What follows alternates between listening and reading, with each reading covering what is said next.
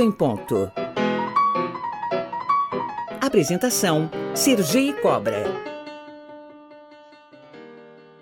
Olha, às 8 horas e 30 minutos, a gente sabe que um estudo realizado por pesquisadores brasileiros da USP e Fiocruz calculou pela primeira vez o número de mortes associadas ao consumo, ao consumo de ultraprocessados no Brasil. Entre pessoas de 30 a 69 anos, foram aproximadamente 57 mil óbitos por ano, com base em dados de 2019. Nós vamos conversar sobre o assunto com a nutricionista da clínica Nutricila, Gabriela Sila. Muito bom dia, Gabriela. Bem-vinda ao Oito em Ponto. Oi, Sergei, bom dia. Prazer é meu estar aqui. É verdade isso, Gabriela? Os, esses alimentos ultraprocessados, quais são esses alimentos e está matando gente isso? Então, o consumo ele está excepcionalmente alto. Vamos combinar aqui o seguinte, né? Alimento ultraprocessado é aquele alimento que, vamos dizer assim, é o mais gostoso que a gente encontra no mercado.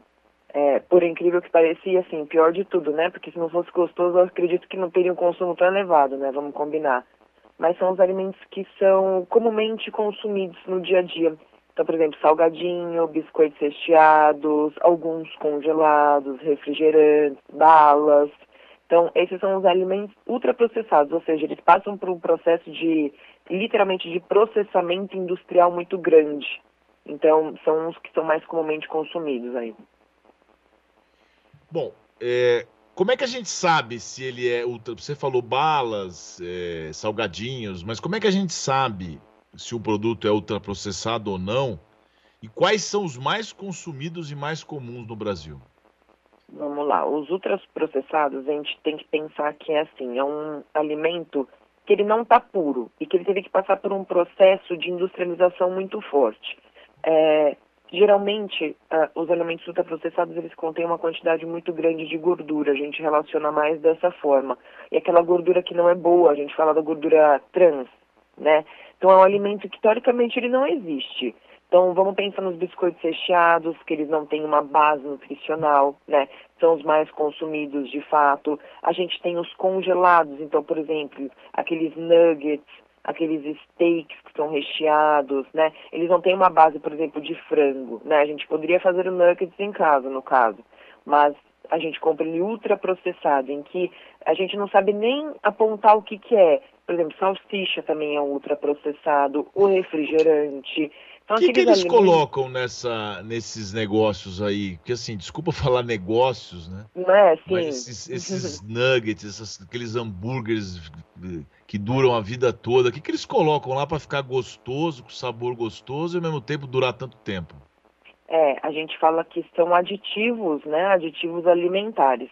Nem todo o aditivo, Sergi, ele é ruim, tá? É, o problema é que essas indústrias, eles usam os aditivos para realmente melhorar o tempo de prateleira, ou seja, durar bastante tempo, ele deixar o alimento mais macio, mais gostoso, mais suculento. Então a gente fala que são conservantes, são corantes e grande parte dele é açúcar e gordura, né? São aqueles alimentos que a gente olha no mercado, a gente vê os ingredientes, a gente tem uma lista imensa imenso. Falando assim, meu Deus, tem tanta coisa aqui escrita e eu nem sei falar o nome dessa palavra, é literalmente esses conservantes aí. Na sua visão, Gabriela, essa maneira de consumir, que, que ela, esses ultraprocessados, primeiro, são mais baratos? Uhum. Ou existe uma certa preguiça do povo comprar um, um, uma carne, uma cebola, fazer uma salada em casa? É uma relação custo-benefício ou é uma relação cultural mal processada? Olha, eu vou te falar que é um pouco dos dois, sabe? É, o custo-benefício em questão dinheiro ele é muito alto, porque de fato é um alimento que ele é muito mais barato, né?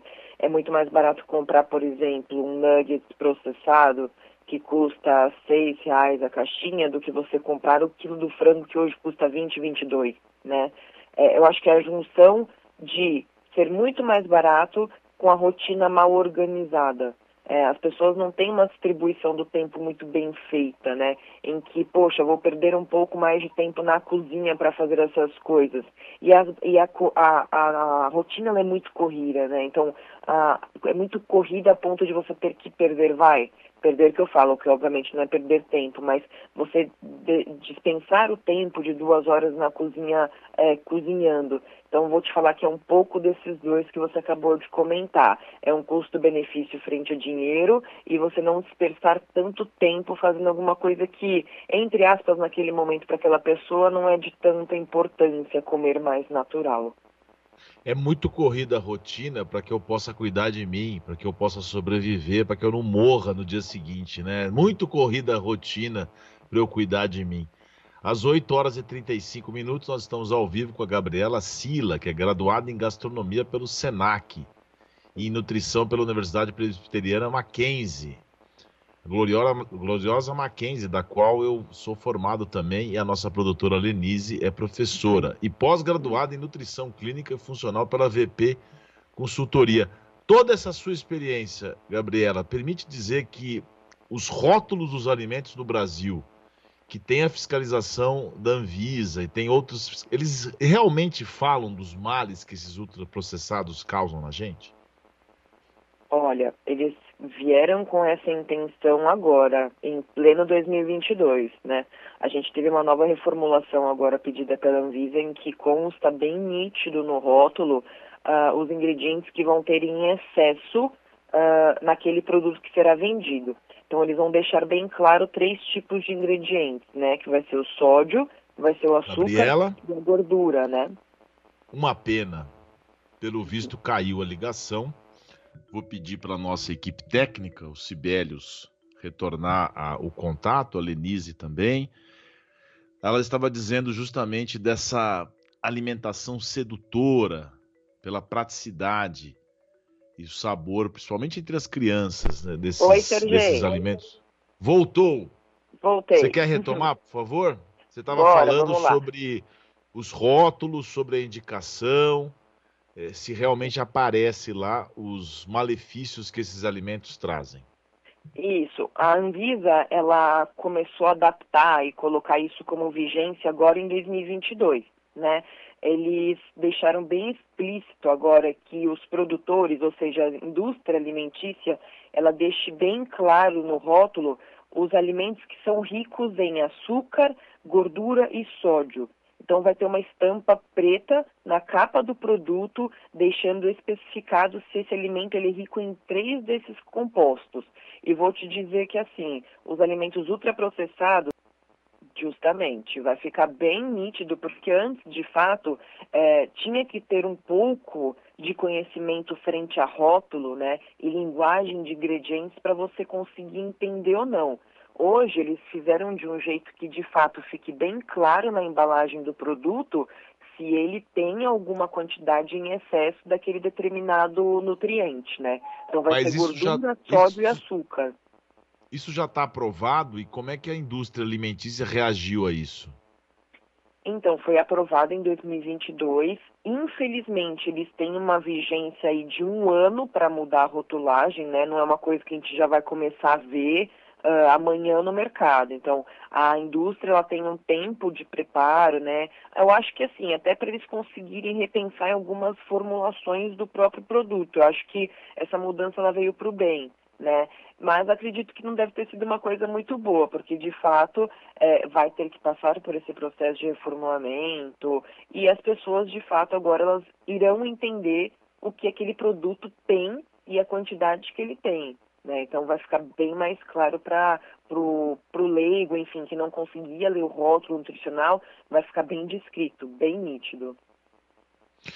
Gabriela, para a gente encerrar, posso fazer com você uma, um bate-bola com mitos e verdades? Você dá a resposta se sim, se mito ou se verdade, bem rapidinho, assim, cada 20 segundos você responde, pode ser? Vamos lá. Alimentos diets e lights são sempre saudáveis? Mito ou, ou verdade? Mito. Né? A gente fala que um alimento saudável é a composição desse alimento. Ele ter menos que o do produto industrializado, ele tem mais caloria do que um natural. Vide mais os ingredientes que a gente tem nessa preparação e o modo de preparo. Então, se for um alimento que ele tem um conceito clean, menos ingredientes, ele só foi processado para ser industrializado, não necessariamente ele é um alimento ruim. Açúcar pode ter outro nome nas embalagens dos produtos? Verdade. A gente encontra diversos nomes, na verdade. A gente encontra, compra o xarope de milho, xarope de glucose, maltodextrina, os próprios adoçantes alimentares, por exemplo, sacarina, é, a gente tem o açucralose, o xilitol, eles são derivados de açúcar também. Esses é, adoçantes, eles fazem mal? Olha, mito em parcelas, né? O adoçante, na verdade, ele é para ser utilizado por um determinado público específico, que são os diabéticos, né? O adoçante ele impede que se tenha o pico glicêmico. Então, se for consumido numa, numa quantidade baixa e numa frequência baixa, eu não vejo problema nenhum. Conversamos ao vivo aqui no Oito em Ponto com a Gabriela Sila, graduada em gastronomia pelo SENAC, da clínica da sua clínica. Como é que chama a sua clínica, Gabriela? É Nutricila. Nutricila. Muito obrigado, viu, participar aqui do Oito em Ponto. Uma excelente terça-feira para você. Para nós, muito obrigada. Bom dia.